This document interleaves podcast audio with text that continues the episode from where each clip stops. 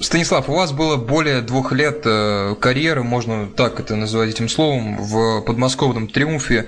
Анализируя ситуацию, почему не удалось закрепиться в клубе, остаться на долгосрочный профессиональный контракт, каким выводом пришли? Скажем так, что я ушел из профессионального спорта по собственному желанию, потому что, когда сезон закончился, у нас был разговор с Андреем Петровичем Спиридоновым, где он сказал, что ну, хочу ли я продолжать профессиональную карьеру. Э, на тот момент у меня было несколько, ну, в связи с переводом из другого вуза в Малаховку, у меня была программная разница, надо было сдавать несколько сессий. Соответственно, я понял, что ну, мне надо сейчас ну, получить эти сессии, получить диплом. Поэтому принял решение перевестись уже окончательно в Малаховку, играть по студенческой лиге. Ну и Андрей Петрович, я думаю, это все понял. Ну, то есть решение было принято, держа в уме то, что я еще успею попасть э, в триумф, и нужно просто сейчас сдать сессии, или это была окончательная завязка с, с профессиональным баскетболом?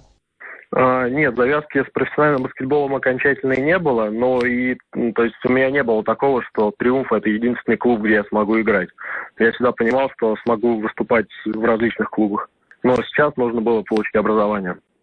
Ну, тренируясь вообще в Триумфе, играя контрольные игры, было какое-то ощущение собственного потенциала? И что это за потенциал был? Наверное, конечно, как любой игрок, который выступал в молодежной команде, хотелось пробиться в основную.